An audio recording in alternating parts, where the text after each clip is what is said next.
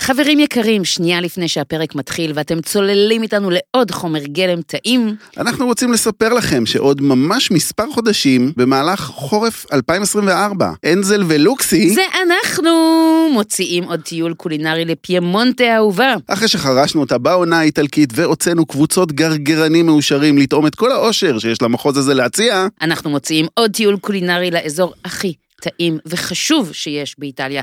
נאכל במסעדות משוגעות, נבקר אצל יצרנים קטנים, נצוד קמעין עם מרקו ונלמד להכין אוכל פיימונטזי מסורתי. עם רפאלה, רפאלה. ונקנח במסעדת משלן. בקיצור, תכינו את הקיבה, את שרירי הלסת, כי זה הולך להיות כיף גדול. תתחילו להתחתב מעכשיו. לפרטים נוספים, להרשמה, פנו אלינו ברשתות החברתיות, היא אפרת קו תחתי אנזל, אני אורן לוקסי, אתם כבר מכירים אותנו, או שפשוט תיכנסו לאתרים שלנו ותירשמו לרשימת התפוצה. ההסכת לדבר זה לא משמין, משודר ביחד עם... השותפים שלנו לדרך, סוגת שיחד איתם אנחנו מבשלים באהבה את העונה הזאת, העונה התשיעית, וגם את הפרק הזה, הכה נחמד, על הכה נחמדת, הקוסמת. בואו נתחיל.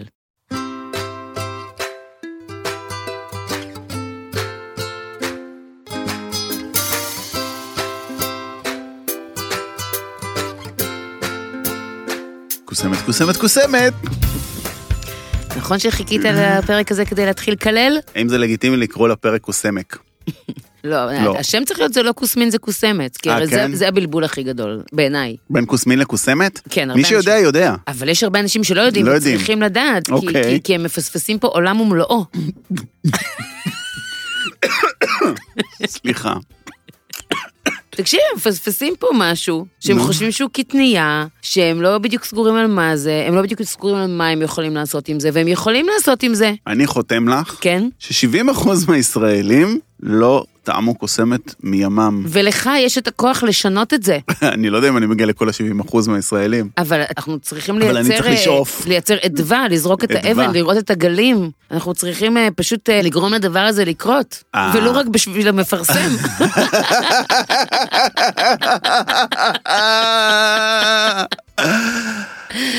ובכן, תאכלו קוסמת. יאללה ביי. לא, באמת, אני כנער פולני, חמוד ומתוק, שאימא שלי אה, מפולין גדלתי גדלה וגם- ברוסיה, איך- איך- איך הולך הביטוי גדלתי הזה? וגם רוממתי. כן, נו. זה עושה לי רע, מה? קוסמת, בשלל דרכים, בשלל דרכים באמת? מגוונות, כן. אבל אפשר להוציא אותך מזה. טוב, תקשיב, אנחנו פה נמצאים היום, אוחזים שני קצוות של מקל. אה, את אוהבת? אני הייתי בצד שלך, נו, אני עברתי צד. עבר צד. כן. אמ, המרה. אתה אוקיי, רוצה טיפול המרה בקוסמת? אוקיי. בוא אליי, לצד שלי של השולחן. כן, כן? כן. תקשיבו, הנה חמישה דברים שלא ידעתם על קוסמת.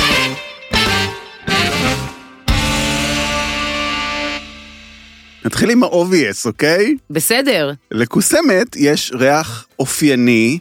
שמתארים אותו בצורה הכי מדויקת בתור ריח של כלב רטוב. נכון. נכון? כן. שלי כל בן אדם בעולם, מה הריח מזכיר לו, יגיד לך ריח של כלב רטוב. אהה.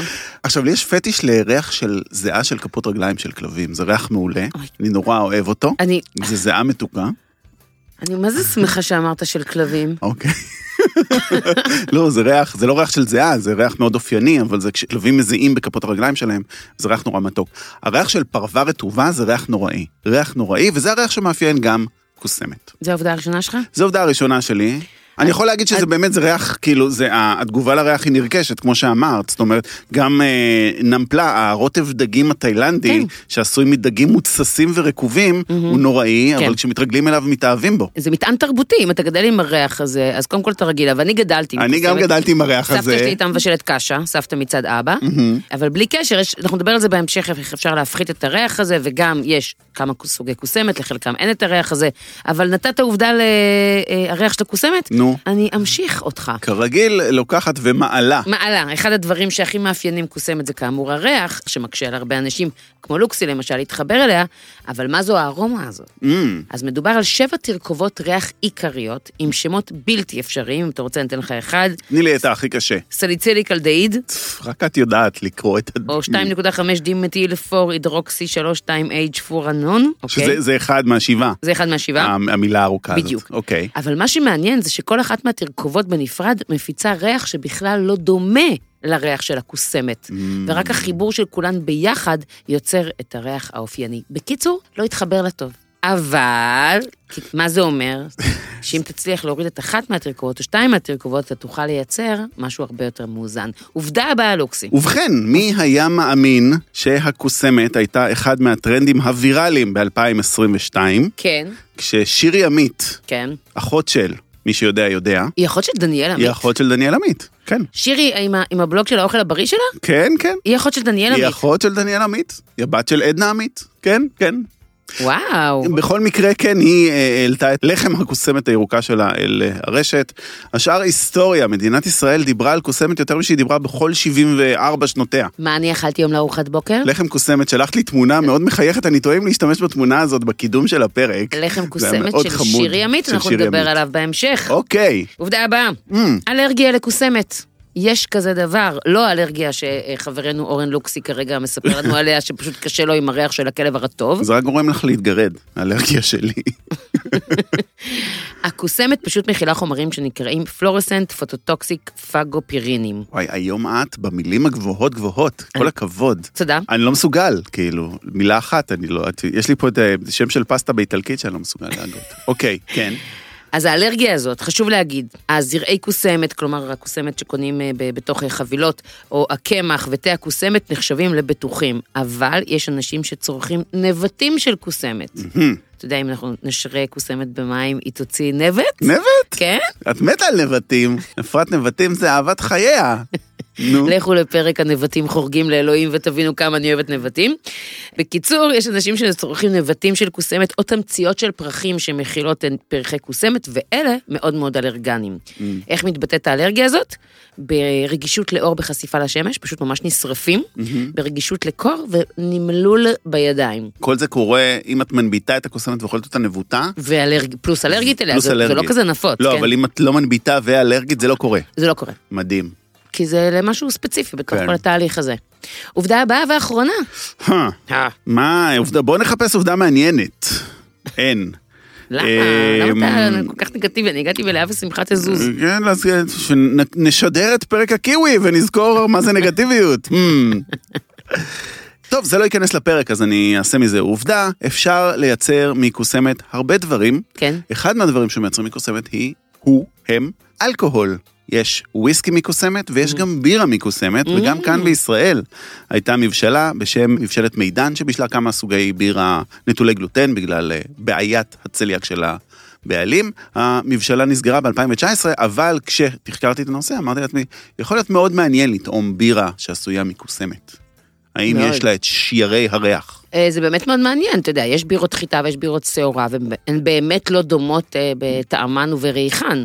אז סביר להניח שגם קוסמת עושה משהו אחר. כן, השאלה אם יש שם את הכלב הרטוב. אני זו שתיתי השאלה. בירה מפריקה, באמת? של כן. מי? ישראלית? של עמליה, די. ממזקקת איפה שעושים את זוהרה בעצם. כן, כן, כן. נו, טעימה קיצוני. באמת? בירה הכי טעימה שתיתי בחיים שלי. מה מרגישים? מרגישים עישון? כן. באמת? כן. אוללי. אוללה, אוללה. עכשיו תקשיב, לוקסי, כמה שבירת קוסמת נשמע כמו דבר איזוטרי, יש ודאי לא מעט ממאזיננו שיגידו, וואו, כל הקוסמת הזה זה נושא מאוד מאוד איזוטרי. וואי וואי וואי, נגמרים להם הנושאים. אז קודם כל, מה זה לא נגמרים לנו הנושאים? יש לנו עוד עשרות, כאילו, שמחכים. לא, יש לנו באזור ה-200. שמחכים. אה. כן. אבל, רק דעו, אתם תזדקנו איתנו והילדים שלכם יתגייסו איתנו, אוקיי. כן. אבל אם חשבתם שהקוסמת היא איזוטרית, אתם תופתעו לדעת כמה מאכלים שאתם אוהבים ומעריצים מרחבי העולם, הם בעצם מבוססי קוסמת. אני צודקת או לא צודקת? את מאוד צודקת, יקירתי. אז בוא נתחיל בלספר להם על זה, כדי להעלות על נס את אהובתך, ובכן, יקירתי, בואי נתחיל עם אסיה. אסיה. באסיה מגדלים קוסמת מזה אלפי שנים. היא מגיעה מאסיה, נגיע לזה בהיסטוריה. בכל מקרה, יפן אולי אה, המדינה הכי ידועה בקוסמת שלה, עם אטריות הסובה. אה, מנה מאוד פופולרית באזור, אטריות סובה אוכלים קרות או חמות, במרק או ברוטב. טעימות להפליא. טעימות להפליא, באמת, ראש השנה היפני לא יהיה שלם בלי קערת סובה, היא מסמלת אריכות ימים ושגשוג. אה, יש להם אה, קטע שהם אוכלים כן, אה, כן, כן. סובה בראש השנה? ממש ככה, לראות הכנת סובה, את התהליך הזה, את הלישה, את הקיצוץ, את כל הזה, זה משהו מדהים, יש מלא סרטוני יוטיוב כמובן. אה, וכן, אז אוכלים אותה מלא באסיה. בקוריאה למשל מכינים ג'לי שנקרא ממילמוק. שעשוי מהמילן של קוסמת, הם נורא אוהבים ג'לי במזרח. הרבה יותר מהאירופאים. הם ממש אוהבים. הם ממש אוהבים ג'לי. אני חושב עכשיו על קינוחים לשישי, אוהבים. וכל הקינוחים שאני מתחקר וזה, זה- שום דבר לא היה עובר פה. מבחינה טקסטורלית. כן, כן, הכל כזה מין מושי, מוצ'י. מושי, מוצ'י, ג'לי, כן, מלי, כן. קלי, תלי, אין לי. אוקיי. למרות שכילדה מאוד אהבתי ג'לי. אבל הג'לי המאוד מאוד קונסטרוקטיבי, ייחודי שיש בישראל. כן, זה לא שאר ה... אינסטנט פודינג. איך קראו לזה? משהו כזה, לא, לא? אה, ג'לי. ג'לי. ג'לי, פשוט קראו לזה ג'לי. לא, אבל אז זה זה היה באותה קופסה בדיוק כמו אינסטנט פודינג. נכון, רק כי זה ב- של אותו יצרן, כן. וזה מגיע בצבעים שונים, הטעם הוא אותו טעם, למרות שהצבע מרמז לנו מה זה אמור להיות. אתה יודע שאימא שלי הייתה תמיד מכינה עוגת אה, תות כזאת על אה, לייקך, אם- נו, על טורט, מה? עם- ואז הייתה שמה ג'לי. אבל זה הייתה איך שמה פרוסות של תותים, כן. ועל זה ג'לי והתותים משתקפים בפנים. כן. קלאסי. קלאסיקה. ואתה יודע איך היא פגשתי תקור- את אימא שלך אתמול, אגב, המתוקה. ניסיתי אה. לשכנע אותה כן. להצטרף לאבא שלך, שהיה איתנו בפיימונטה, ולבוא איתנו לטיול הבא בפיימונטה שאנחנו מעבירים. הידעתם. הנה הזדמנות לספר להם. הזדמנות לספר להם, נכון שאנחנו מוצאים טיול נוסף לפימונטה, כמה, פ- כמה סוגריים נפתח בתוכנית היום? יותר מדי, כי אנחנו מתחמקים מהנושא העיקרי. כן, העוגת תותים של אה, בלה. אתה יודע איך הייתה קוראת לג'לי? איך? ג'ילה. ג'ילה. אני עד גיל ממש מבוגר חשבתי שאומרים ג'ילה. ואז התחלתי, כשנהייתי מנויה עליה לשולחן, בגיל 12, שזה גיל יחסית מבוגר, הבנתי שקוראים לזה ג'לי. בגלל האפוסטרוף הזה של הגימל, כאילו, זה שגיאה, או שקוראים לזה ככה בשפה אחרת? אני לא יודעת. ג'ילה. מהיום זה יהיה שמו, של הג'לי, ג'ילה. נשמע עוד יותר גרוע מג'לי. כן, ובכן, היינו באטריות סובה, ראש השנה היפני. היינו כבר בקוריאה, אה, בקוריאה, עם ואכלנו אותם המ- אה, עם המלמוק. נוזלים, עם המילמוק. אה, גם בטיבט ובצפון סין אוכלים כמובן כוסמת במשך מאות שנים. שם העונה מאוד קצרה בשביל לגדל חיטה, אז הכוסמת היא מאוד מאוד אה, פופולרית. מהמם. הם מכינים שם מטריות בשיטה מאוד מעניינת, יש להם מכונה כזאת, כמו המכונה דייש? שדשה, ד- די- כמו די- מכונת דייש כזאת, מהמם. אבל שדוחפת כאילו את הבצק, הבצק של הכוסמת הוא נורא קשה. אוקיי. אז היא דוחפת אותו דרך אה, מין מסננת כזאת וזורקת אותו ישירות למים, וכנראה שזה באמת המקור של אטריות הסובה, זאת אומרת, הגיעו מטיבט ליפן, ולא בצורה אחרת. אז היפנים שוב גנבו והשביחו. השביחו. רגע, רגע, אבל הסימן שעשית הזה של ה... זה לא דייש, זה נראה קצת כמו מסננת... אה, אה, נו. מולי של... אה, מ- מולי של פירה כזה. כן, לא, אז זה, זה אבן. זה אבן כזאת שעוברת דרך רשת מעץ, זה נורא מסובך. אז זה קצת נשמע לי כמו שפצלה. כן. קצת. הרבה שיטות יש להכין אה, אטריות ברחבי העולם. כן. אין ספק. אוקיי. בהודו, כמה מעניין, כוסמת היא מזון שמותר במהלך הרבה צומות. אה, הרבה מההודים הם הינדים, ויש גם פלגים בהינדים, ויש להם כמה ימי צומות, ויש כאלה שמקדשים את כולם, וחלק את חלקם. בקיצור, בצפון הודו, כשצמים, מותר לאכול קוסמת למרות הצום. נגיד דגנים כמו חיטה או אורז אסורה בימים האלה, ויש הינדים שהם כל כך קפדנים, שהם אפילו לא שותים מים במהלך הצום שלהם, ועדיין יאכלו קוסמת, זה בגלל שיש את המשפט הידוע באינדי. שהוא... ועיניתם את נפשותיכם? ועיניתם את נפשותיכם, תאכלו קוסמת. קוראים לזה קוטטו בהינדית. נעבור לאירופה, ברוסיה, כמובן, קשה. כן. היי סבתא. ההי סבתא, היי אה, כולם, זה הדייסה של הרוסים, סלש פולנים, סלש אה, כל המטבח הזה. לוקחים לא רק בעצם, בעיסה, גם בחמין. לוקחים בעיקר, אבל אה, את הקוסמת ועושים ממנה גריסים, זאת אומרת, שוברים אותה, מבשלים ממנה קשה, זה בעצם דייסה. מהמם. פירוש המילה. עשויה לרוב מקוסמת, לא רק מקוסמת, אבל ה- המילה הזאת נהייתה כל כך פופולרית באזורים האלה, בלרוס, אוקראינה, ליטא, רוסיה, לטביה, אסטוניה, מהמם. שלפעמים הם קוראים לדייסה שלהם פשוט גרצ'קה. שגרצ'קה, הפירוש של גרצ'קה זה קוסמת, ולא משנה ממה הדייסה עשויה. מה אתה אומר? כן, וברוסית אפילו יש פתגם פופולרי, שבתרגום חופשי אומר, מרק, כרוב וקשר זה כל מה שאנחנו צריכים. ועיניתם את נפשותיכם. ועיניתם את נפשותיכם. אתה יודע מה, אני אה, גיליתי בספר של אה, קלודיה רודן, אהובתך? אהובתי, נו. כהנת הבישול היהודי, ספר הבישול היהודי ממזרח למערב, אז היא כותבת שם על הקוסמת כמובן רק בהקשר של יהדות אירופה, יהדות אשכנז. אחד הדברים המעניינים שהיא אומרת, שיש ספר של הבישול הרוסי הקלאסי, שכתבה ילנה מולוכוביץ', והיא כותבת, ככה, תשים לב, ברוסיה, כל דגן שהוא, כוסמת, קמח תירס, שעורה, דוחן, אורז או סולת שמבשלים במים, חלב או מרק, כלומר לדייסה, נקרא קשה. מהמם. כלומר, לא משנה אם זה על בסיס כוסמת כן או לא, כן, קשה זה דייסה. אבל היהודים, ברגע שהם אמרו קשה, הם, הם אלו שמתכוונים לכוסמת אה, בלבד. כלומר, ההבחנה הזאת היא, היא קיימת רק אצל אה, יהודי רוסיה, ליטא, אוקראינה, מהמם. שאצלם כוסמת הייתה המאכל השני בחשיבותו אחרי שעורה. טם. כאילו, היה שם טם, חיטה. טם. כאילו, החיטה, אה, כן, הייתה חיטה, אבל השעורה הייתה חשובה הרבה יותר. כן. זהו, ואחד הדברים המצחיקים שהיא כותבת, שהם נורא הצחיקו אותי, אני אמרתי, אני חייבת להקריא לך את זה, רגע. שנייה, שנייה, שנייה, שנייה, שנייה, שנייה. הרי כאילו, ה- הריח של הכוסמת עולה בעיקר בכלייה. מהמם. אבל כשמתחילים לקלוט אותה, לבשל אותה, אז מריחים אותה. כן. אז זה מצחיק שהיא כותבת, מומלץ לקלוטה לפני הבישול, ולמרבה המזל, כיום היא נמכרת כלויה. אם לא, יש לחממה במחבת או בתנור עד שתשכים תחילה. ואז היא כותבת דבר מטורף, שיש הכנה יהודית מסורתית שמצפים תחילה את הגרגירים בביצה, כדי שלא ידבקו זה לזה במהלך הבישול. בחיים לא שמעתי על טכניקת בישול כזאת. כן, כן, טורפים ביצה טריה, בוחשים אליה את הקוסמת, ואז מבשלים על אש נמוכה עד שהביצה תיקרש. נשמע כמו חביתה עם זרעי קוסמת בפנים. ועיניתם את נפשותיכם. לא זה באנו... יהיה שם הפרק פשוט, וכולם יבינו על מה מדברים. לא צריך שם את המילה קוסמת. בקיצור, אז אנחנו באירופה, את אומרת. כן. אוקיי, אז באיטליה... רגע, אה, מה? שכחת ברוסיה, מה? את הבליני. בליני. אז בליני אמיתי מכינים מקוסמת. השארתי את זה לסוף, כי אה, יש... סליחה. לא, עשיתי כי, לא, ספוילר? לא, זה בסדר, כי יש הרבה מדינות שבאמת עושות מקוסמת פנקייק, בין אם זה בליני של רוסים, שאוכלים אותו עם קצת קוויאר וקרם פרש, אבל עשוי קוסמת, ולא תפוחי אדמה, כמו שאנחנו מכירים אותו פה, בין אם זה אה, גלט צרפתי, מבריטני, דיברנו עליו בעונה הצרפתית, שעשוי גם הוא מקמח קוסמת. הקרפ הצרפתי. הקרפ הצרפתי, להולנדים יש פופכטכס, לא יודע איך לקרוא את המילה הזאת, לבלגים יש את הבוקקטו, להודים יש את הקוטו קיפורי, לא משנה, לכל אומה כמעט, יש איזשהו פנקייק שעשוי מקוסמת, וואו. וזה מאוד מעניין, ולאיטלקים, שהם בערך הכי גאונים מכולם, כן, יש פסטה. מקוסמת. פסטה מקוסמת, קוראים לה פיצוקרי, פסטה מקמח קוסמת, למעשה זה מנה. הפיצוקרי הזה מבשלים כרוב ותפוחי אדמה וגבינה והמון המון חמאה ופלפל שחור, זה פסטה נורא נורא טעימה. מה זה, נשמע צפון איטליה. זה אכן לומברדיה, מהמם. לומברדיה, סליחה. והבנתי שיש גם באזור פוליה פסטה שמכינים מקוסמת, לא מצאתי אותה, אבל uh, כך קראתי. את וואו. מחפשת תמונה? לא, אני קודם כל הסתכלתי על הפיצוקרי. פיצוקרי. פיצוקרי. פיצוקרי. וואו. Mm, אכלתי את זה. אכלת את זה אכלתי את זה כשהייתי בוולדה אוסטה, באוסטה וואלי. בצפון. Mm-hmm. אכלתי את זה, זה נורא. מהמם. לא, אני אסביר לך. הפסטה עצמה הייתה טעימה, אבל, אבל עם כרוב ותפוח אדמה, אנחנו כישראלים לאכול פחמימה על פחמימה על פחמימה, זה, זה מוות. זה היה קשה. בסדר, אבל זה טעים, אייל שני המציא את ה- אה, תפוח אדמה דרוס בתוך פיתה, וזה עובד. אחותי המציאה את זה לפניו. כן? אחותי הייתה אוכלת בתור ילדה, היא כבר בת 40, היא הייתה אוכלת פירה בפיתה. פירה בפיתה. אז מה שנקרא, אייל שני, תיזהר שענת זה לא תדבר איתך. על זכויות יוצרים.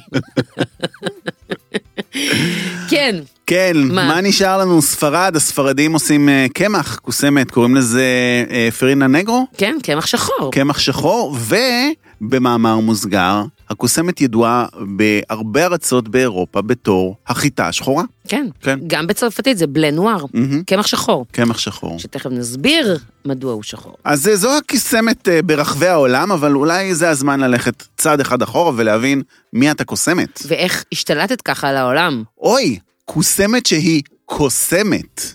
זה יכול להיות שם מעניין לפרק. ועיניתם את נפשותיכם. כן, תמשיכי. הקוסמת, או בשמה המדעי פגופירום אסקולנטום, היא צמח עסבוני, חד-שנתי, כלומר כזה שצריך לשתול מחדש כל שנה, שמוציא פרחים שהופכים לפירות, והפירות הם הזרעים שאותם אנחנו אוכלים. מהמם.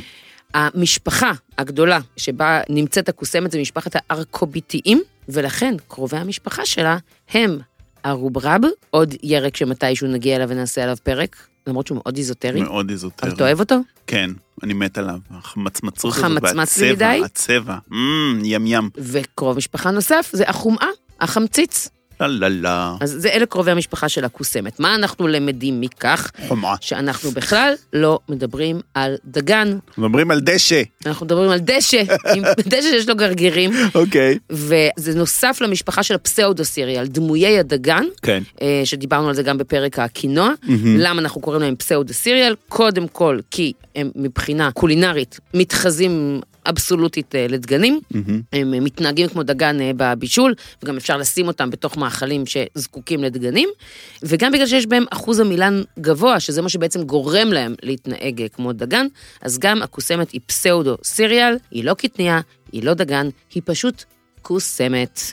מכאן אנחנו גם יכולים מיד להבין שלקוסמת אין שום קשר בוטני לקוסמין, מהמם. אוקיי? אנחנו כן. הזכרנו את זה בפתיח, אבל אנחנו נגיד את זה שוב ושוב, כי זה באמת אחד הבלבולים. ולא סתם זה אחד הבלבולים, הרי גם ב- בכתובים העבריים יש בלבול בין קוסמת לקוסמין. לפעמים בתורה ובמשנה היו מזכירים קוסמין במילה קוסמת. כלומר, מישהו אחראי לבלגן הזה בראש שלנו, זה לא אנחנו אשמים. יש את מי להאשים, אז היא לא קשורה לקוסמין והיא לא קשורה לשום דגן אחר שאתם מכירים. איך נראה הצמח הזה?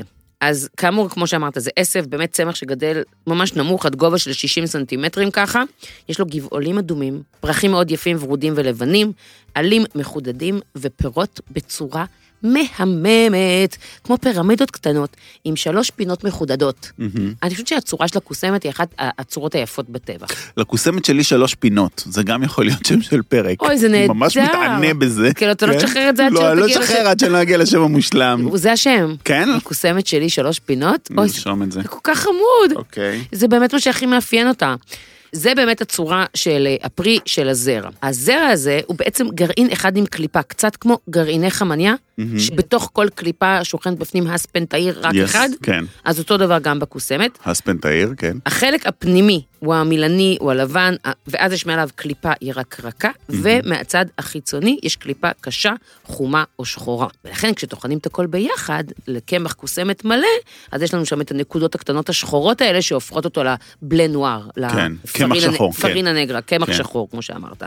אבל כמובן, וזה אנחנו כבר למדים מפרקים קודמים, שבעונה הזאת כל דבר אפשר לקלף וליצור קמח לבן. אז זוהי הקוסמת, אם אה, תלכו בשדה, לעולם לא תזהו שאתם בשדה של קוסמת, זה פשוט שדה של קוסמת. זה שדה של עשב. כן. יכול להיות שיש שם קוסמת, יכול להיות שגם אתם פשוט תאכלו עשב. גם יש לא מעט מקומות ששותלים אותה כי היא תורמת כן, לקרקע. כן. איזה כן, הנהון, אתה רוצה כן. לספר להם על זה? אני אספר לכם על זה. אז הקוסמת היא אחד מהגידולים שנחשבים לגידולי בר קיימא בעצם, Mm-hmm. כמה שיותר מקיימים שיש בטבע.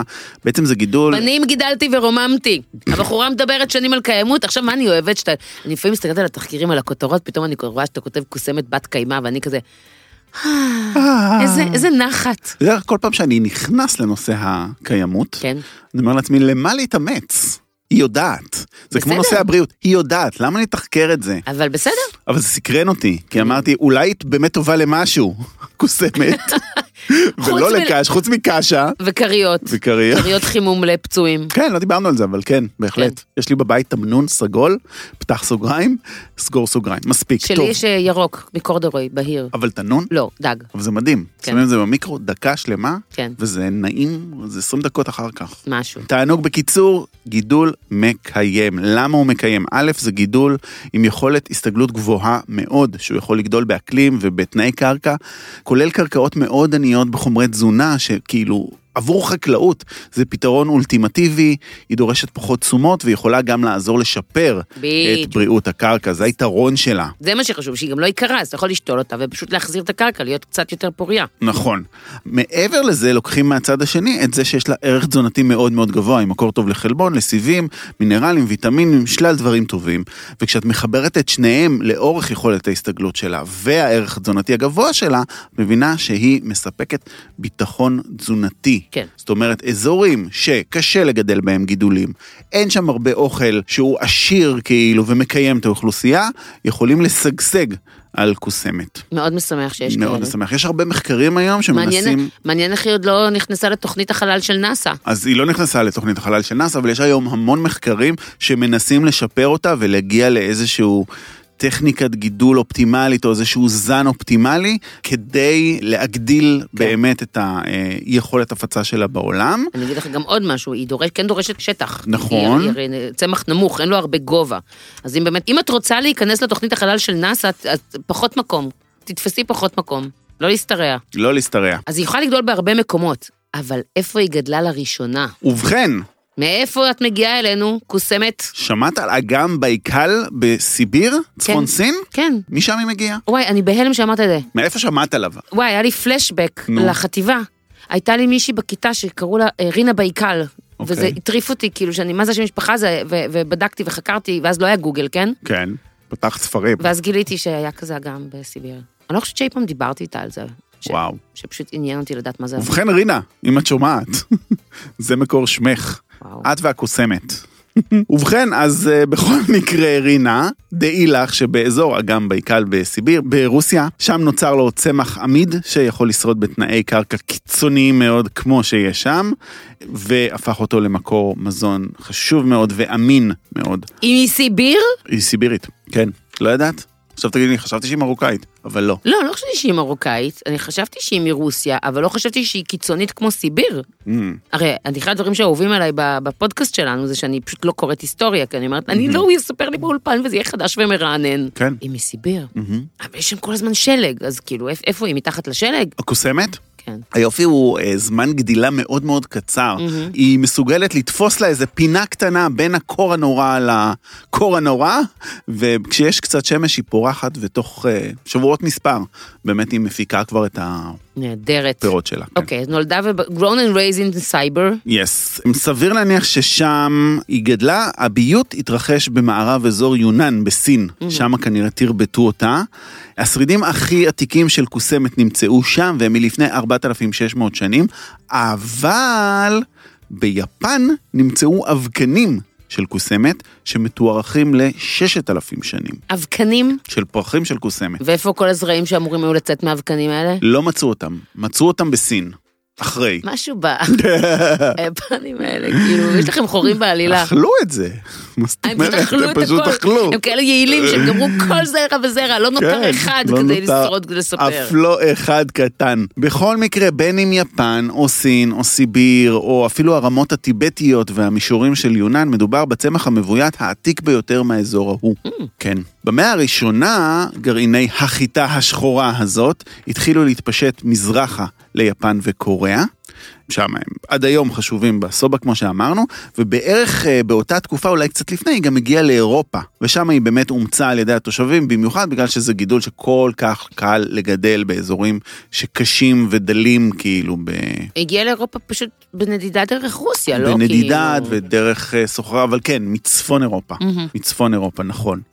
מה שהרבה לא יודעים זה שבסוף המאה ה-15 האירופאים הביאו את הקוסמת לצפון אמריקה, דאז, והיא הפכה בערך להיות הגידול המרכזי באותו אזור. בצפון אמריקה. בצפון אמריקה, היא הייתה לפני החיטה, הגידול המרכזי שגידלו שם. היא הייתה פופולרית בצורה מטורפת באזור שהיום הוא ניו יורק, בשנת 1620, היא הייתה הגידול העיקרי, הדגן שאכלו שם, הרבה יותר מתירס והרבה יותר מחיטה. בניו יורק בנ- אכלו קוסמת? בניו יורק אכלו קוסמת, והיא באמת הייתה הבסיס של התזונה של הרבה מאוד קהילות אירופאיות באזור ההוא. אז מה השתבש? במאה ה-19, כשהתעשייה התחילה להיות מודרנית, המהפכה התעשייתית, החקלאות התחילה להשתמש בכל מיני אמצעים כמו דשנים וחנקן וחומרים כימיים, מהמם. שהקלו על יבולים אחרים לגדול, כמו חיטה ותירס, הקוסמת הלכה ונעלמה מהשדות. השתמשו בה בעיקר להאבסת בעלי חיים, ואז באו שנות ה-70 של המאה הקודמת, שאנחנו מדברים עליה די הרבה, כי אז נהיה הקרייז הזה של מזון בריאות. קוסמת נכנסה לקטגוריה של מזון בריאות, וזכתה לעדנה חדשה, והשלימה מעגל ב-2006, כשהזנים שפותחו בקנדה, אוקיי. הם הזנים המובילים ששותלים היום בסין. או... השלימה מעגל. וואי, איזה כיף, איך העולם המערבי משנה את העולם הזה...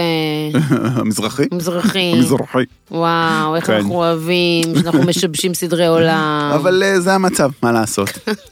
אז משם היא הגיעה, אבל אני רוצה רגע שנתעכב על הסיפור הזה של קוסמת, קוסמין. אני זוכר מפרק הקוסמין של שבוע שעבר, כן, שהמילה במקורות היא קוסמת, לא קוסמין. נכון. תעשי לי סדר. אני לא יכולה לעשות לך סדר, יש בלאגן, עשו בלאגן.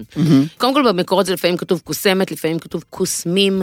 נכון. אה, יש גם, באכדית יש אה, מילה מאוד מאוד דומה למילה קוסמת, אבל אה, אבל הכוונה היא לקוסמין בכלל. כנראה שהכוונה היא לקוסמין, זה, זה לא היה כאן את הקוסמת באותה התקופה. כן. אבל זה יצר בלבול, ועד היום הרבה אנשים מתבלבלים בין הקוסמין לקוסמת.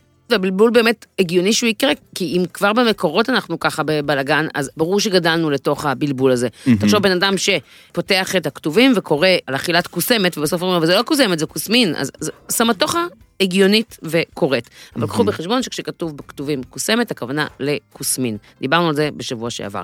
אז מה שכן אני יכולה לספר לך, אבל, על מקור השם בלטינית, כאילו בסלאבית, כלומר ב- בחו"ל, לא בחו"ל. פה. כן, אה, בלעז. בקוויט, כן. שזה שם מקסים, למה? כי קוראים לזה בקוויט או ביצ'וויט, מהמם. וזה מגיע מהצורה של הזרעים, מהצורה הפירמידית הזאת, הטטרהדרל הזאתי, שהצורה הזאת מזכירה את הזרעים של עץ האשור, אוקיי. שעץ האשור נקרא ביץ' טרי, מהמם. או עץ בוק. אתה מכיר עץ בוק? אה, עץ בוק. עץ בוק כן, זה אשור, אשוח. כן, וזה הבוק, אשור, כן, וואלה. זה הבוקוויט, בקוויט, אוקיי. אוקיי, אוקיי. אבל למה וויט? מהמם. בגלל שזה מזכיר לנו את חיטה, החיטה, כן, זה הכל. אוקיי. אז אה, נ- אה, זרעי החיטה שנראים כמו עץ האשור בעצם, זה זה מקור השם. מקור השם הוא עצלנות, זה הכל. זה דומה לזה, נקרא לו ככה. זהו. בדיוק אני קוראת לנורי את אה, הבכור לבית אבי, א- אוקיי. זה ספר שכ- מדהים שכתבה דבורה עומר על אה, סיפורו של איתמר בן אבי, מהמם, הבן אה, של אליעזר בן יהודה, מהמם. אז אנחנו עכשיו קוראים את זה ביחד, כן. והרבה מילים הומצאו ככה. מי נהנה יותר מהסיפור? אני רואה את נורי נרדם לידך, ואת באטרף קוראת עמוד אחרי עמוד בטח. אני מאוד נהנית. אני יודע. אבל זה גם ספר בשפה גבוהה, זה, זה שיגעון, אני חייבת להקריא לו את זה, הוא לא יכול להתמודד אה, לבד עם אה, כן. אה, דיברה שרה. דיברה שרה. עם סמך וכאלה. בקיצור, אז, ה... אז גם בספר הזה, אז הנה, הרבה פעמים, א- איך הומצאה המילה סביבון? איתמר בן אבי סובב את הדבר הזה, שלא היה לו שם, ואז הוא אומר, אם זה מסתובב, זה מסתובב, אני אקרא לזה סביבון. כן. נו, אז עכשיו אתה מזלזל בהיסטוריה של המילה סביבון? עכשיו שאמרת את זה, כן, קצת. חבל. בקיצור, אז שנייה, אז זה מקור השם, אין הרבה מה להגיד עליו, אבל מה שכן אני רוצה אה, להתעכב, אתה מקודם, הזכרת את שנות ה-70 שבהם התחילה מהפכת הבריאות, ואז כאילו Mm. כן. הקוסמת כזה חזרה אה, ל- לתמונה. נכון. אני חושבת שזה אבל קצת יותר מאוחר, כלומר זה התחיל בשנות ה-70, אבל בשנות ה-2000 Mm-hmm. התחיל אה, כל הדיבור, אולי בגלל האינטרנט שהתחלנו לדבר כולנו כן. ביחד כאנושות על בריאות, ואכן הקוסמת בריאה, וואי וואי וואי. כמה בריאה היא. קודם כל, כפי שאמרת ב- עוד בפתיח, שהיא עשירה בחלבון, אז היא עשירה בחלבון והוא חלבון מלא. נכון. 13% מתוכה זה חלבון. 10% זה סיבים תזונתיים, שגם זה מאוד חשוב לנו לתזונה ולעיכול בריא, ו-72% ממנה זה פחמימה. אבל הפחמימה הזאת, וזה הדבר הכי חשוב שאנחנו צריכים לזכור בקוסמת, היא נטולת גלוטן. מהמם. כלומר, הקוסמת היא מוצר נטול גלוטן, בטוח לחלוטין לשימוש. פר אה, אקסלנס. בקרב, כן, אנשים צליאקים. שסובלים אה, מצליאק, וזה הגיוני, כי צליאק זה דגנת, והיא לא דגן, טם טם טם. טם טם. כן. אז זה הדבר שהכי חשוב לזכור, שכל מה שנצליח לעשות ממנה, שיקרב אותנו למוצרים שאנחנו עושים מחיטה, בין אם זה קרפים, שתכף נדבר על זה, או לחם, זה פתרון נהדר לאנשים שסובלים מרגישות או אלרגיה לגלוטן. אז זה דבר אחד, אפס גלוטן. בקוסמת יבשה יש 340 עד 380 קלוריות, תלוי איך סופרים את זה. מהמם. יש בה הרבה ויטמינים מקבוצת B, יש בה אה, ניאצין, מגנזיום, אה, זרחן, אה, היא עשירה גם בברזל ובאבץ ובסלניום, ויש בה נוגדי חמצון אה, מאוד מאוד מאוד טובים, וחומצות אמינו חיוניות, כלומר אמרנו חלבון מלא. אז היא מאוד בריאה. אז היא מאוד מאוד בריאה. חשוב שני דברים עוד לציין, שהיא עוזרת בספיחת אה, כולסטרול, והיא מאוד מאטה את קצב ספיגת הגלוקוז. מאדם. כלומר, לאנשים אה, שהם אה, סובלים מסוכרת ויאכלו גם אה, קוסמת, אז זה כאילו עוזר לאזן את רמות הסוכר. דבר מאוד חשוב אבל שרציתי להגיד, שבגלל שהתזונה הקיטוגנית הפכה להיות כל כך אה, פופולרית, אז התקשרתי לפני השידור לענת פרנק, שמתעסקת בריל פוד, והיא ככה מין אה, כהנת אה, קיטו. אה, אמרתי לה, תגידי, זה לא דגן וזה לא קטניה, אז בקיטו מותר לאכול אה, קוסמת? מהמם. והתשובה שלה הייתה לא, שבקיטו לא אוכלים לא דגנים ולא פסאודו דגנים, וגם לא גרעינים ולא זרעים. יאללה, מילן. רגע, למילן. מעניין. אז כאילו, באסה. קיטוגנים, גם הלחם קוסמת הוא לא פתרון עבורכם, שקדים, תישארו עם השקדים. אבל אתה יודע, וגם, כן, גם פירות לא אוכלים שם אה, בקיטו, אבל אה, נגיד אנשים שהם אה, בפלאו, אז אני חושבת שלחם הקוסמת כן מותר להם, כי פלאו זה כאילו הגרסה המרוככת של הקיטו, הבנתי. אני חושבת. המציג אינו דיאטנית מומחית. בסוף זה, זה רצף, והשאלה איפה Mm. אתה על הרצף, כמה אתה בקיצון וכמה אתה אה, קצת פחות. אני יכולה להגיד שנגיד אה, אה, עמרי, מהמם. שהודיע לי שיש לו את ההופעה שלו, את ההשקה שלו בתשיעי לתשיעי, והוא רוצה עד אז אה, להיות חתיך, קיבל אתמול לחם קוסמת. ככה זה עמרי? היה- זה העונש. למה עונש? אני צוחק. יצא טעים, יצא טעים. אבל אתה יודע מה, כבר דיברנו על הלחם, קוסמת הזה. בוא ניכנס למטבח. יאללה, בוא נכין את הלחם קוסמת. בוא נבשל כוסמת. עכשיו אני רואה בליינאפ כתוב איך בוחרים. כן, בוודאי. איך בוחרים? ניגשים למדף, ואו שיש אה, שקית כזאת של אה, קוסמת ירוקה, או שקית של קוסמת כלויה. נכון, בדיוק. קודם כל, אנחנו נלך למדף ונראה אה, שתי אה, אריזות, סוגת היום משווקים שני אה, סוגי קוסמת. את נכון. הקוסמת הכלויה והלא כלויה. לא כלויה זה השם הנרדף לקוסמת ירוקה, זה אותו דבר. אה, לא מופיע ירוקה על השקית. למיטב ידיעתי, אה, פעם אחרונה שבדקתי, לא, כתוב קוסמת כלויה וקוסמת לא כלויה. אוקיי. אז לא כלויה זה הירוקה, ולמה אני מציינת את זה? כי בהרבה מתכונים כתוב קוסמת ירוקה. מהמם. דבר נוסף שחשוב להגיד, זה שבהרבה מתכונים, אם לא כתוב קוסמת ירוקה, כנראה שמתכוונים לקוסמת רגילה, לכלויה. מהמם. בגלל זה כתבתי איך בוחרים, כי אתה צריך לדעת מה המתכון אה, מבקש, ומה אתה הבנתי, צריך אה, אוקיי. לקנות. אז הבוחרים הוא לא איך מסתכלים על המוצר על המדף, אלא מה המתכון אומר, ואז משם גוזרים. בדיוק. אז הקוס... הקוסמת החומה היא הכלויה, והיא באמת יותר מתאימה לבישול אה, ו... ו... ואכילה כמו אורז, מהמם. אוקיי? והקוסמת הלא כלויה היא הירוקה, והיא זאת שבדרך כלל אנחנו נרצה להנביט, ואז לטחון, ואז להתסיס, ואז זה זה, ואז לאפות, וכו' וכו' וכו'. זה אוקיי. שני הסוגים שנמצאים. אוקיי. עכשיו, אתה תיתן לנו כן. כמה טיפים, אם אני אוכל לבקש, איך כן. מבשלים קוסמת. כוסמת מבשלים כמו שמבשלים אורז, מהמם. בגדול. אם היא לא כלויה, אז כדאי לקלוט אותה בשמן ולא בביצה. אני לא הבנתי את איזה הזיה זה, עניין הביצה, כן. הביצה. עכשיו, סבתא שלי כבר מתה, אני לא יכולה לשאול אותה את לא יכולה ההזיה הזאת. לשאול, כן, אבל אם יש לנו אה, איזשהו מישהו ותיק, נשמח לשמוע תשאלו את אם שמעתם סבתא הדבר שלכם, הזה, ת- כן. תשאלו, תשאלו האם הם מכירים את הטכניקה של אה, לבש... לקלוט בביצה? לבשל קוסמת עם ביצה. כן, בכל מקרה, אז כדאי באמת לקלוט אותה, זה את גם... הירוקה. את הירוקה, זה כמובן גם מעצים לטעם, והופך אותה בעצם לקוסמת שאנחנו באמת מכירים, ואז משם הדרך היא מאוד מאוד פשוטה בעצם. שמים מים, כמות המים לא באמת רלוונטית, כי זה קצת כזה כמו בישול יותר כמו פסטה, כי היא תספור, היא תספח כמה שהיא תספח, היא לא אה, תתפרק ותהיה... מה, אבל היא יכולה להשאיר, אם נשים יותר מדי מים, אז היא תהיה ריזוטו כזה. כן, אבל הבישול הוא נורא קצר, זה בישול של מקסימום רבע שעה, זאת אומרת, מתחילים חמש דקות, מערבבים, נספגים מרבית המים, אם זה נשאר קצת מים אז זה בסדר, אפשר גם להוסיף מים אם רוא- מרגישים שחסר, תואמים, אם זה לא מספיק התרכך נותנים עוד חמש דקות, ואם זה לא מספיק התרכך נותנים עוד חמש דקות, אבל פחות או יותר שם זה מסתיים, ומה שמאוד מאוד עוזר לה, א', נותנים לה להתקרר, נותנים לה טיפה להירגע, והעדים משתחררים ממנה והיא ככה חוזרת לעצמה, כמו סטייק טוב, ואז מפוררים אותה עם אה, מזלג, כמו למה? כי היא שמפוררים נדבקת? אורז, כי היא קצת דבוקה, היא יכולה להיות מקשה אחת, ב- בייחוד אם נקרר אותה אחר כך במקרר, ואת פשוט לוקחים גוש חמאה, או כל חומר אחר שיש לו טעם טעים. וזורקים עליה בפרצוף, מערבבים את זה היטב, ופלפל שחור ומלח, ואוכלים. אני, יש לי כל כך הרבה דברים להגיד על מה שאמרת עכשיו. תתחילי בהתחלה. אחד, זה שברגע שאתה אומר שצריך לפורר אותה בסוף, זה הרי, כל זה נובע מזה שאנחנו מתייחסים אליה בזלזול ולא מקפידים על כמויות המים. הרי, נכון, אמרנו בהתחלה, מבשלים אותה כמו אורז. גם אם תשימי כמות מים מדויקת, תן לי לגמור להתבטא, טוב, אני בסדר, רוצה להתבטא, בסדר, אני בסדר. רוצה, אני רוצה לגמור להתבטא. מתנצל. מתנצל פה, כן. סליחה, רגע, סליחה אז. הרי אם כן, היפנים כן. היו מביאים את הקוסמת למערב, מהמם. בחיים הם לא היו מאפשרים מתכון כמו תוסיפי מים כמה שנראה לך, תבשלי עשר סליחה? דקות וזה. היפנים אלה שמבשלים עד לפה, עד למפרק הראשון של האצבע, ולאחד יש אצבע כזאת ולשני כזאת? אלה אחי! אז מי המציא את ה... על כל כוס אורז שתי כוסות מים? תשאלי את חברה שלך רות סירקיס מי המציא את זה, כנראה שהיא. רגע, כן. רגע. עצבנית. הרסת לי את הטיעון. טוב. שנייה. כן. אני לא אוהבת מתכונים אני של יודע, אני תקחי יודע, סיר, קשה שימי לך. קוסמת, תוסיפי כמה מים שנראה לך, תבדק, בוא, תפתח, תקשיב, תפתחי אחרי חמש דקות לראות אם חסר מים.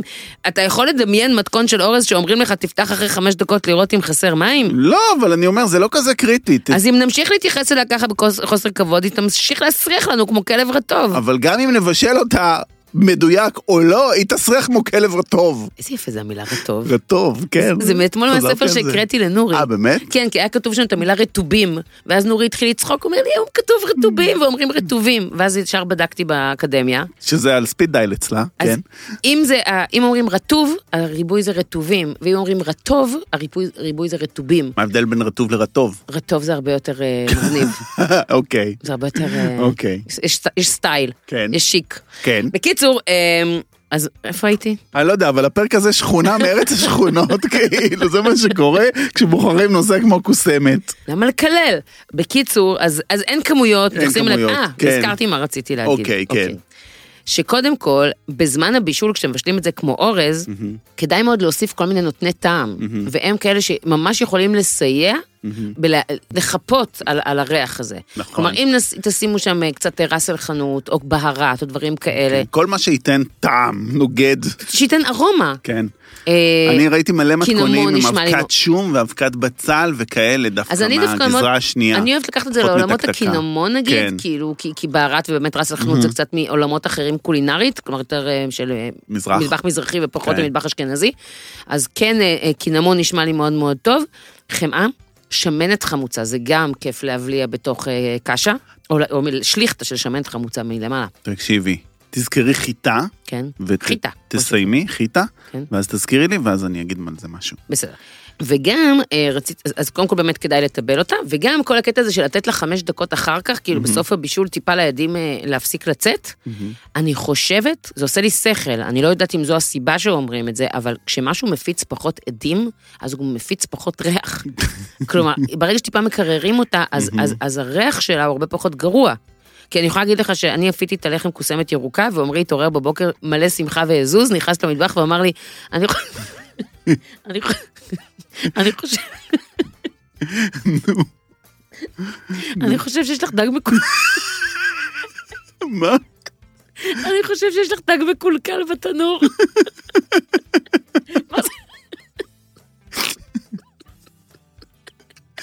כן. הפרק הסתיים, זהו. אמרתי לו, לא, זה הלחם שלך.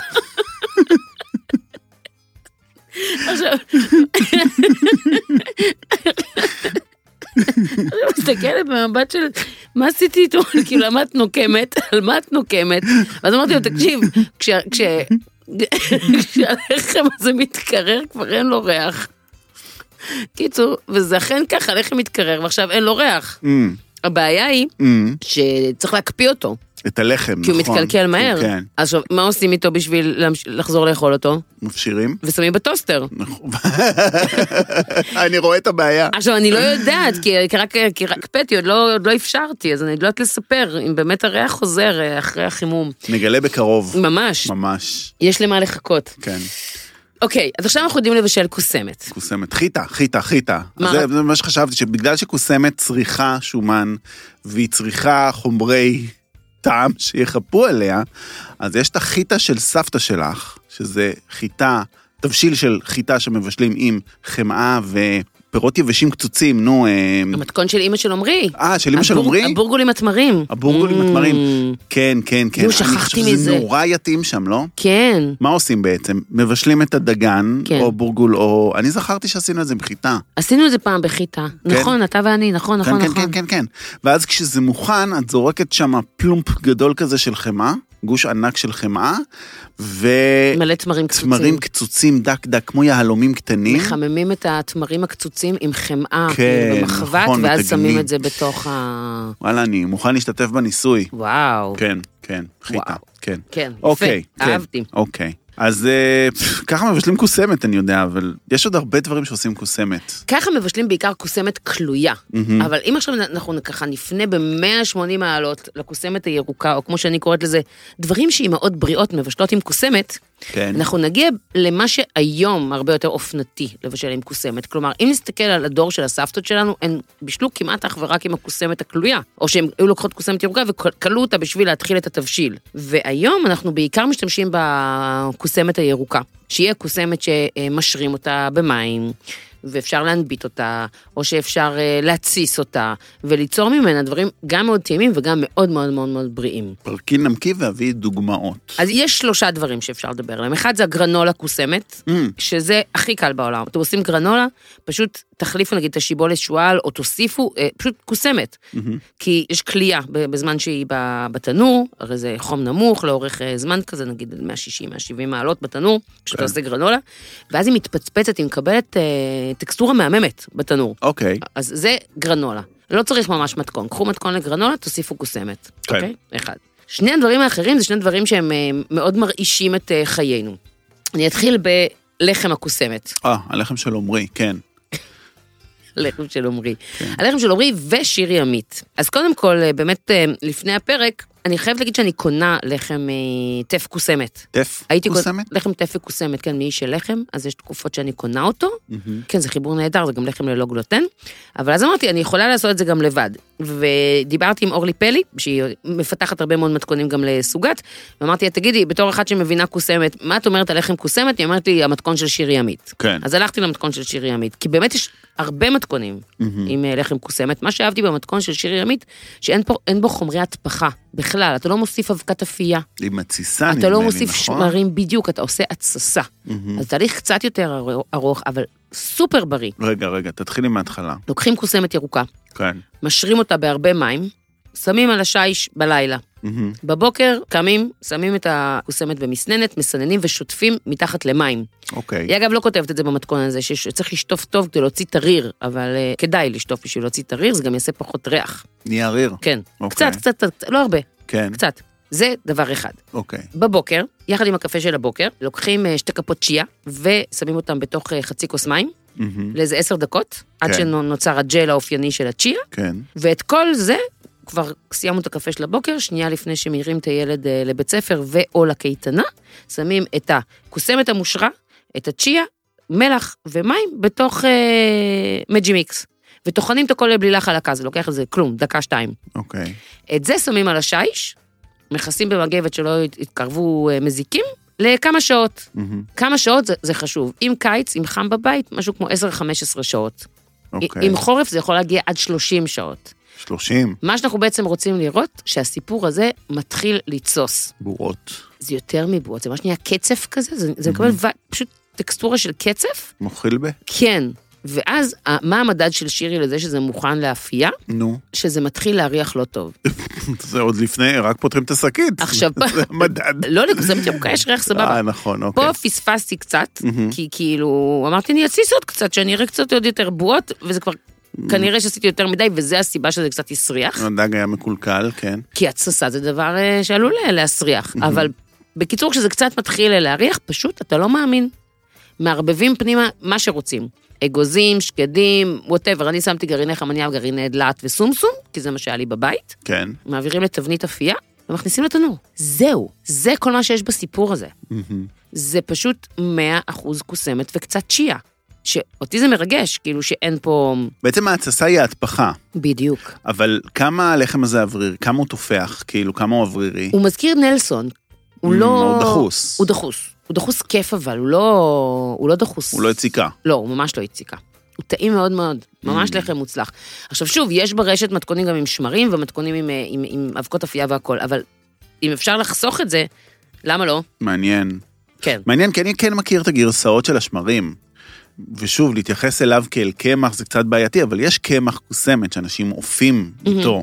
בדרך כלל נמצא אותו על המדף של אה, קמחי הבריאות, קמח חומוס, קמח אה, קינוע, קמח כאלה. אוקיי. אין חוכמה גדולה. להפות אותו מ-100% קמח קוסמת, זה בדרך כלל הקוסמת הכלויה, מהמם, זה יציקה. מהמם. זה באמת יציקה. עדיף לא להחליף יותר מ-25% מהקמח במתכון שלכם בקוסמת. מהמם. זה כן ייתן לו הרבה צבע, ואז אתם תראו שבהרבה מאוד מהמתכונים של האפייה, דוחפים שם מלא חומרי הטפחה. גם אם שמים שמרים, זה תמיד יהיה כמות גם לא קטנה של שמרים. וואלה. שוב, כן, כי... כן. כי מה אז- הם מוחקים להם מה לאכול שם בשמרים? הם צריכים... לא, יש להם ממילנים, יש להם מה זה, אבל אין מה שיחזיק את ההטפחה שלהם. זאת אומרת, אין את הגלוטן. Mm. את הרשת גלוטן. כן, כן. בדיוק, ש- שישמור את כל מה שהם מפליצים שם השמרים, ולכן שמים עוד חומרי הדפחה. בדרך כלל במתכונים האלה נראה גם אבקת אפייה או סודה לשתייה וחומצה, איזשהו סוג של חומץ תפוחים או איזשהו משהו כזה, כן. או לימון. והרבה מתכונים גם יוסיפו ביצים כחומר הדפחה, מהמם. ואז באמת יש שם סיפור מאוד גדול. ואז את הדבר הזה, מה זה- אה, כמובן... מה זה אומר? יש שם סיפור מאוד גדול. טעים כאילו? כאילו חינגה של מרכיבים כדי לקבל לחם אוורירי. זה מה שאני מתכוון. אה. טעים, לא טעים, את יודעת, זה פונקציה של, כן. כן. של אישית מאוד כל אחד ומה שהוא אוהב, ושוב, כשמוסיפים לזה מלא זרעים, כמו שאת הוספת, וואו, לא יכול לא, להיות, לא טעים. זה לחם טעים. לחם טעים. אז שוב, אתה יודע, זה, זה, אפשר להגיד, מה הכאב ראש עכשיו להתסיס וזה, אבל וואלה, גם להוסיף שמרים ולהטפיח עכשיו, אה, להעביר לקערת הטפחה, וזה, זה גם בלאגן. אני מרגישה שדווקא המתכון הזה, חוץ מהמג'י מיקס, שעבד ביום הראשון, ו- והקערה שעומדת על השיש, כאילו, את ה-X שעות שלה, אין שם עבודה. כן, אין שם עבודה. חשוב להדגיש, אבל שוב, שהבלילה הזאת היא מסה של של עוגה, היא נוזלית, היא לא בצק. זה לא בצק של לחם. בקץ, זה לא בצק של לחם, היא אבל זה... היא עוגה, היא קצת יותר אה, מוצקה מבלילה של אה, של עוגה או פנקק, אבל היא כן כן. ברמת הנוזלית, היא כן גויית. תראה, אם רוצים שהילד יאכל את Mm. הלחם הזה, אז בערך בגיל אה, חצי שנה, מהמם, כשהוא מתחיל לאכול מוצקים, כן. תגידו לו, היי, זה לחם. זה משהו מאוד מעניין שאמרת, כי נתקלתי בכל נושא האלרגיות, שקוסמת היא אנטי-אלרגנית מעולה. Mm-hmm. את ראית את זה? Mhm. שהיא אנטי-אלרגנית מעולה, והיא עוזרת גם להתגבר על אלרגיות למוצרים אחרים, ואומרים להתחיל לתת במינונים, מחקרים שראיתי, לתת במינונים מאוד מאוד קטנים לתינוקות, להתחיל להחדיר להם קוסמת מגיל מאוד מאוד צעיר, שיעזור להם להתגבר גם על אלרגיות לבוטנים, ואלרגיות לפירות Mm. ים וכל מיני כאלה. יפה. ממש, כן. אז זה זווית אחת של זה. כן. מה שאני התכוונתי להגיד מזווית אחרת זה ש... אם רוצים שילד יתענג על לחם קוסמת כי הוא באמת לחם טעים, אז הרבה יותר קל לתת את זה כ- כהלחם הראשון שהילד אוכל. כלומר, להתחיל לתת לילד אה, חלה בגן כל אה, יום שישי, ואחר כך להגיד לו, סבבה שאתה אוהב את זה, אבל זה הלחם שאנחנו אוכלים בבית, זה הרבה יותר קשה. כי זה לחם דחוס, בסופו של דבר לה- לעשות לילד המרה מלחם על בסיס אה, קמח חיטה או קמח כוסמין לכיוון קמח קוסמת, זה לא פשוט. עוד טיפים מאוד שכזה. כן. והדבר השלישי, כן. זה הקרפ קוסמת ירוקה, שמכינה חברתי האהובה רינת צדוק. גם אותה פגשתי אתמול. את כולם פגשתי אתמול. מדהים, אוקיי, אין על השכונה שלנו. נכון. ורינת, היא כל הזמן אמרה לי, תעשי קרפ קוסמת, תעשי קרפ קוסמת. וכאילו, תשחררי, אני עושה קרפים אה, מ... כמו של סבתא שלי, של המתכון של רות סירקיס. נו, אבל זה ממש טעים הקרפים שלה. היא, מה שהיא עושה, היא לוקחת קוסמת ירוקה, והיא משרה אותה ב... אה, במים. מהמם, ואז כמובן אחרי ההשראה היא שוטפת, היא היא זאת שאמרה לי, תשטפי טוב טוב שלא יהיה טריר, ואז היא גם טוחנת את ה... יש את ה- את המתכון אגב אצלה באינסטגרם, ב- בהיילייטס. אוקיי. אז היא טוחנת את הכוסמת המושרה יחד עם אה, מלח ים ומים ומשהו מתוק, מייפל או דבש ענבים, וזהו. אוקיי. ואת זה היא מטגנת, כאילו מזה היא עושה, זה הבלילה ומזה היא עושה קרפים. אוקיי. אם רוצים שזה יהיה יותר בריא, אז היא אומרת, אפשר לשים את זה על השיש וקצת להתסיס את זה, ואז אתה יודע, בהתססה זה כבר מקבל ערכים תזונתיים נוספים. אבל כמפגשים ראשונים של ילד עם קרפ קוסמת, לא חייבים לאתגר אותו גם עם אה, ניחוחות ההתססה. נכון, ואז צריך למרוח על זה נוטלה, אבל. או דבש, או מייפל, או נורי מאוד אוהב לפזר קצת סוכר קנים, וזה מספיק אה, לך באמת? חמאה כן. וסוכר. אני ברגע שאמרתי לנורי שבצרפת אוכלים את הקרפ עם חמאה וסוכר, מבחינתו אוכלים קרפ עם חמאה וסוכר. קסם, קסם. אוקיי, מעבירה שיעורים. מעבירה שיעורים. אז זהו, אז הקרפ קוסמת ירוקה זה גם משהו שממש כדאי אה, לאמץ למטבח, כי באמת שהוא הוא נורא זריז, והוא נורא קל, והוא נורא פשוט, ונתנו לילד שלנו או לעצמנו משהו יותר מגוון ו- וללא גלוטן. כן. אז זהו. אז יש לנו את הקרפ, יש לנו לחם, יש לנו גרנולה. עושים עוד דברים מקוסמת? בוודאי, מהמם. מתקשרים לשף שיש לו עוד דברים שהוא יודע להכין אה, מקוסמת. עם מי אנחנו מדברים? אנחנו מתקשרים עכשיו לגל בן משה, השף שיש לו אה, כוכב משלן במסעדת פריזם ברלין, וגם יש לו כאן אה, מסעדה בישראל, פסטל. בואו נתקשר. שלום. הלו, הלו, הלו, שלום. מה העניינים? שלום, מה העניינים? מה קורה? אז איתנו על הקו גל בן משה, שף מסעדת אה, פריזם ברלין ופסטל תל אביב, והגיוני שאנחנו מתקשרים לגל, נכון, לוקסי? הגיוני מאוד. תראה, גל, זה לא מקרי שבפרק הזה שעוסק בחומר גלם שמגיע מארצות קרות, אנחנו הם מראיינים שף שהמסעדה שלו מגיעה מארצות קרות. כן, גרמניה, קר. גרמניה קר, והם אוהבים קוסמת שם? מאוד אוהבים קוסמת. אה, גם זה במקור מהאזור, אז יש המון גידולים של אה, קוסמת מקומית, אז כל הטרנד של השימוש בחומרי גלם מקומיים אה, מאוד עובד להם טוב עם זה.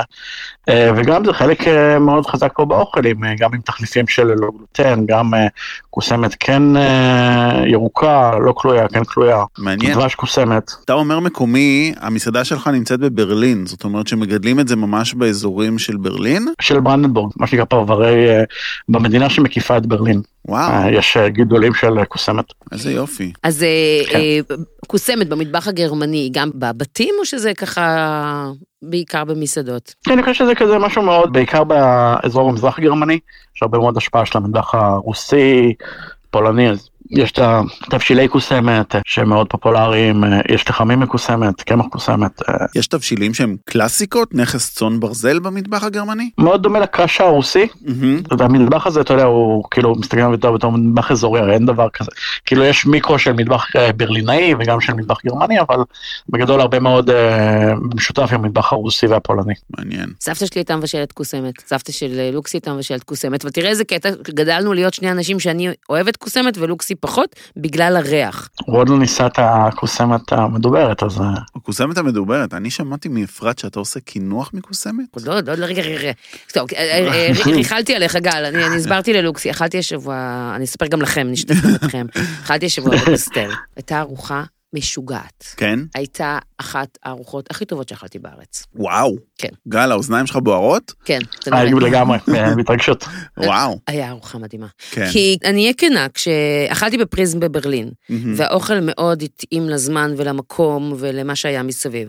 ואז אכלתי בפסטל בארץ, וזה לא היה בדיוק, אה, כשהיא נפתחה. כן. כש- כשגל הגיע לפסטל פה בארץ, ו, וזה כאילו היה ד- מאוד, הזכיר לי את פריזם בברלין, וזה פחות התאים לי לישראל. כן. ופתאום עכשיו, כאילו, האוכל הוא כאן, הוא של כאן. עכשווי, מודרני הוא של כאן, וישראלי. הוא, הוא מתאים לי למ- לזמן ולמקום ולהוויה שאני חיה בה. אז אוקיי. מעניין. פתאום הכל התחבר, והיה לי טעים עד מאוד. אני חייב להסכים עם אפרת, חוויה מאוד, חוויה, לא, לא, לא רק על המחמאות, אלא גם על זה שזו חוויה מאוד מאוד מעניינת uh, לעבור מלבשל uh, במטבח אירופאי, במדינה אירופאית, uh, אוכל אירופאי, שגם אם הוא עשוי מחומרי גלם לבנטינים, הוא עדיין בגדול אוכל אירופאי, מהמם. אה, ל- לבשל את החומרי גלם האלה פה. יש משהו, אנחנו, זה, אתה יודע, זה 4,000 קילומטר, אבל שמיים וארץ, וואלה. אה, פלנטה אחרת. זה פלנטה אחרת, וזה, יש לי שאלה, זה גם פלטה אחרת? כלומר, הגרמנים קצת, אוהבים אוכל אחר טיפה, מאיתנו? טיפה. כן, זה, זה קצת ללמוד לבשל מחדש, כאילו, אחיך הישראלי ואחיך הגרמני, או אני אגיד אפילו אחיך האירופאי, כאילו, כל התיירים שיש לנו וזה, זה, זה פשוט, זה לא אותו דבר.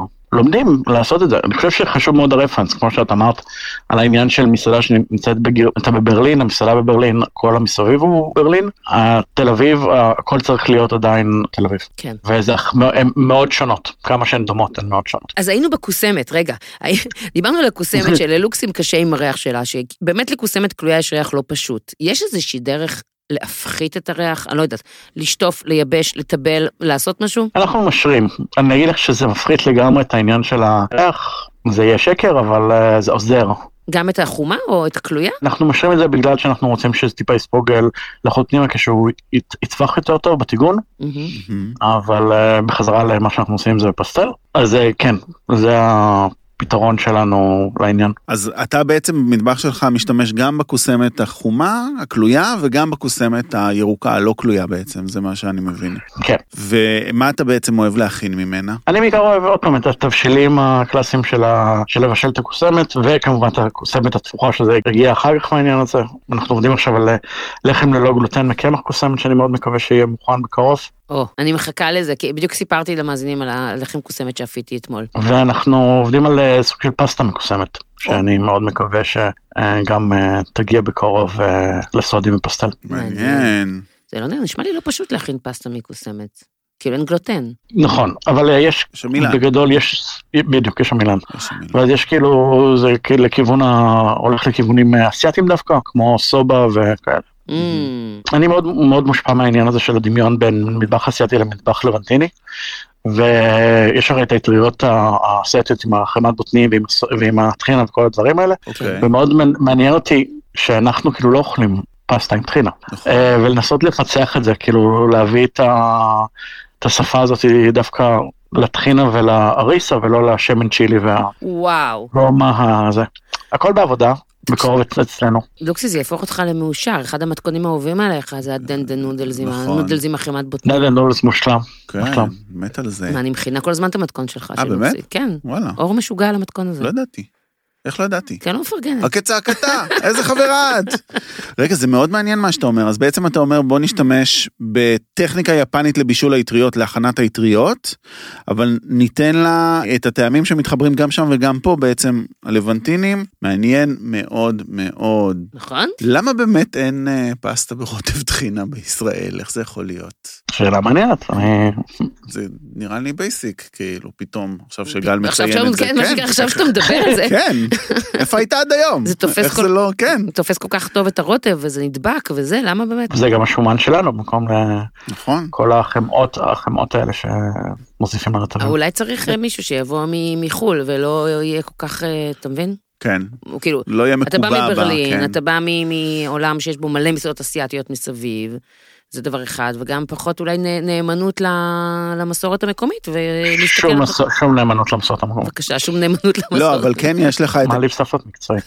מעליב סבתות מקצועי, אבל אתה כן נותן דגש מאוד חזק, הרגת אותה, היא על הרצפה פה, דגש מאוד חזק למקומיות של הדברים. כן אבל לחומרי גלם לא ל... כן. אני לא אני חושב שבשנייה בטכניקות. שאתה- ש- בדיוק אבל בשנייה שאתה לוקח את סבתא שלך למטבח ביחד איתך אז קצת קשה לעשות דברים חדשים ו- ולשבור אה, סטיגמות ו- כן, זה הוא מה עושה- שאני הוא- רוצה לעשות. הוא עושה פירוק והרכבה מחדש אז בעצם. אפרופו דברים חדשים, פירוק והרכבה מחדש, איך קוסמת הגיעה אצלך לקינוח? על מה אנחנו מדברים פה? טוב אז אה, אנחנו עושים אה, קסטה כן. של אה, חלב קורנפלקס עם אה, עוגיות פולנטה וקרמל של מיסו והאמת שממש חיפשנו משהו פריך וטיפה מתוק מלוח שקצת ישבור את המתיקות של הגלידה Mm-hmm. ומשהו להניח את זה עליו ואני הגעתי עם גל של פופקורן ופחות אה, אני אני מאוד- אתה- אתה מכיר את זה שאתה מאוד אוהב פופקורן בקולנוע ואז אתה מוציא אותו מהקולנוע ואתה קצת פחות אוהב פופקורן אני כן. מאוד אוהב פופקורן, אבל אה, אבל כן. כן, אני פופקורן יודע על מה פחות- אתה מדבר, אבל כן. זה לא אותו דבר. Mm-hmm. אתה לא לוקח פופקורן זה לטיול. לא אותו דבר כן.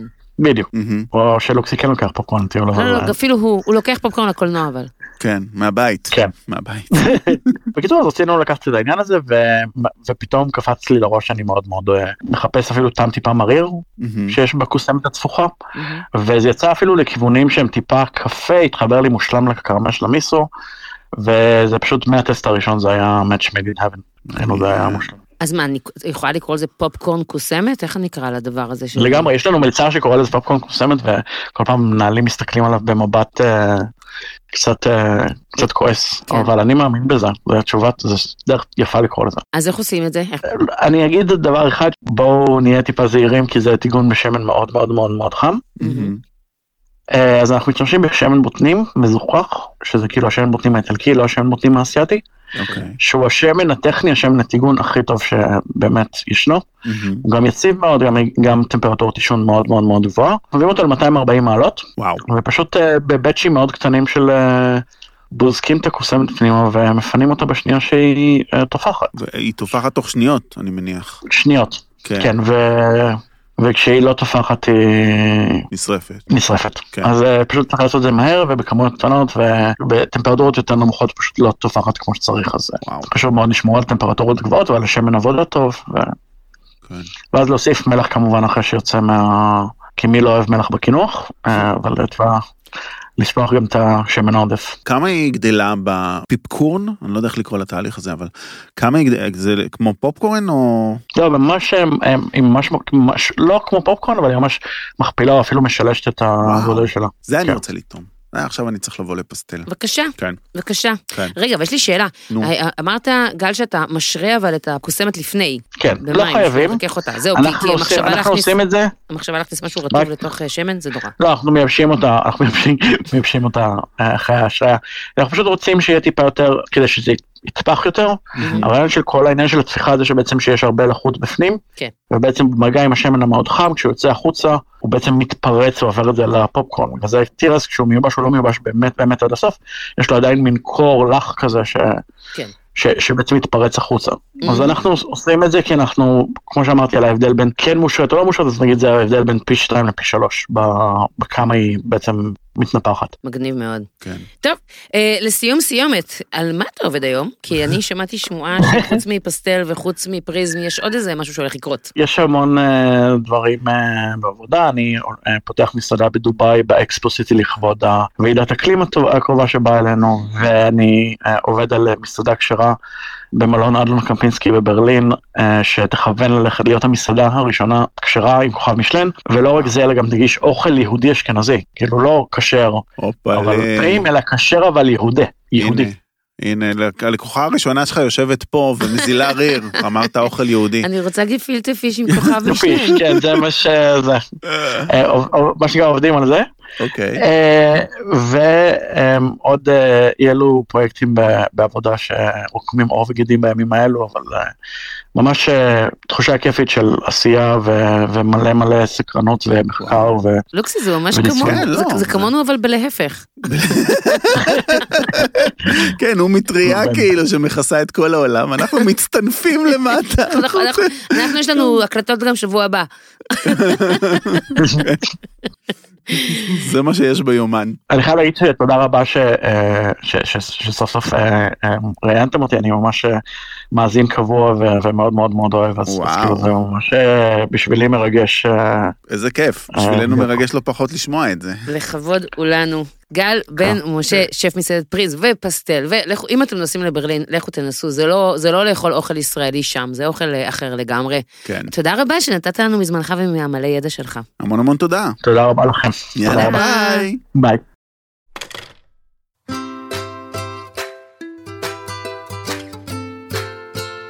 טוב, זה היה מרתק. כל הטכניקה הזאת של להכין פופקורן מדברים, היא מאוד מושכת אותי, אני חייב לבוא לנסות את הקינוח הזה. זה גם מקסים שבעונה הזאת, בגלל שאנחנו מתעסקים בקטניות ודגנים, אז כל פרק בסוף אנחנו מפוצצים משהו. כן, מה מפוצצים היום?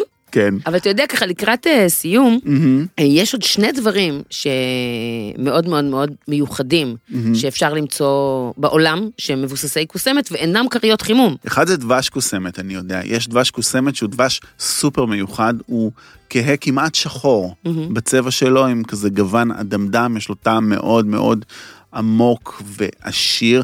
דיברנו על ה- זה שהקוסמת היא גידול מקיים. כחלק מזה, קוסמת היא גידול שמושך חרקים מעולים, חרקים שעושים את כל הטוב מהמם. בעולם החרקים, לאו דווקא מזיקים. חלק מהחרקים האלה זה גם דבורים, והפריחה שלה, שגם קצת אה, מתאחרת נגיד בסוף הקיץ, כשצמחים אחרים סיימו לפרוח, אז היא קצת אה, יכולה להימשך, ואז הרבה מאוד דבורים אוהבים אותה. ומכינים ממנה דבש עמוק, אה, מולסה כמעט. הוא לא מתוק כמו דבש רגיל, אבל יש לו איזשהו טעם לוואי מאוד ייחודי ומתמשך, וכמובן, מעצם היותו עשוי גם כדבש וגם מקוסמת, אז הוא ממש פצצה תזונתית, עם נוגדי חמצון ואנטי-אוקסידנטים, ומקור נהדר לברזל ומלא מלא מלא תכונות אנטי-בקטריאליות. אז זה הדבש קוסמת. זה הדבש קוסמת וגם ראית אותו בארץ? אני לא זוכרת שאי פעם ראיתי דבש קוסמת. אני זכור לי שכן, ואני לא יודע איפה, אז אני אומר אולי דמיינתי את זה. אז פשוט שמקסימום שאתם נוסעים לחו"ל, כן. בקוויט, Buckwheat honey. ככה קוראים לזה, זה שאתם מחפשים. כן. יש עוד אה, דבר מדהים מקוסמת, וזה בהחלט אפשר למצוא בארץ, מהמם. תה קוסמת. כן, שמעתי על זה. וואו. מה- מה קרה? מה זה וואו? זה מעולה. טעמת? כן. די. זה, טעמתי את זה בארוחה סינית שאכלתי בבית של אה, דקלה חיון, מ- מהבלוג מכופפת מקלות, כן, שמבשלת אוכל- דקלה מכופפת. אוכל- כן. דקלה המכופפת שמתמחה באוכל סיני, חלום והיא שלי לאכול את האוכל שלה. הגישה לנו תה- כן. תה קוסמת צהובה, שהיא קונה פה בארץ מחבר'ה מאוד רציניים. כן, רגע, אה, מה זה קוסמת צהובה? זה קוסמת שהיא, ה- הצמח עצמו הרי יש כל מיני זנים. מהמם. אז אה, הקוסמת הצהובה זה לא משהו שכרגע אתה יכול לקנות אותו אה, פה בארץ, מהמם. אבל זה זן של קוסמת שהיא Mm-hmm. כן, צהובה. אוקיי. יש תה קוסמת צהובה עם פרחי ורדים, זה מה שאני שתיתי, מהמם. אבל גם יש תה קוסמת מלאה, מי שמייבא את זה לארץ זה חבר'ה שנקראים אה, הויומטי, מהמם. הויומטי, אוי אומתי. הויומטי, אה, וזה תה משגע, למה? כי כאילו לוקח את כל החסרונות ש- שמבחינת, שקיימים בקוסמת, מהמם. A.K.A. הריח, ו- וזה מקבל פה טוויסט מושלם. כי הרי יש לקוסמת גם קצת אגוזיות, לא רק כלב רטוב, נכון? נכון. והארומות כליאה, ברגע שעושים את החליטה של התה, הן כאילו מתפרשות במוח כמו חמאה. אני לא יכולה להסביר את זה. אני לא יכולה להסביר את זה. תקשיב, זו פעם ראשונה ששתיתי תה כזה, וזה... אני הייתי בטוחה שהוסיפו לתה סוכר, הייתה בו אה, מתיקות עדינה, אבל אין בו גרם אחד של סוכר. זה פשוט ה- איך שהטעם ה- ה- הכלוי והחמאתי הזה של הקוסמת, והריחות החמאתיים האלה התפרשו לי ב- בחך. מעניין. זה היה מעולה, ואני ממש אה, מפצירה באנשים לנסות. טוב, אני מוכן לנסות. מוכן להשתתף מוכן בניסוי. להשתתף בניסוי? כן. נהדר.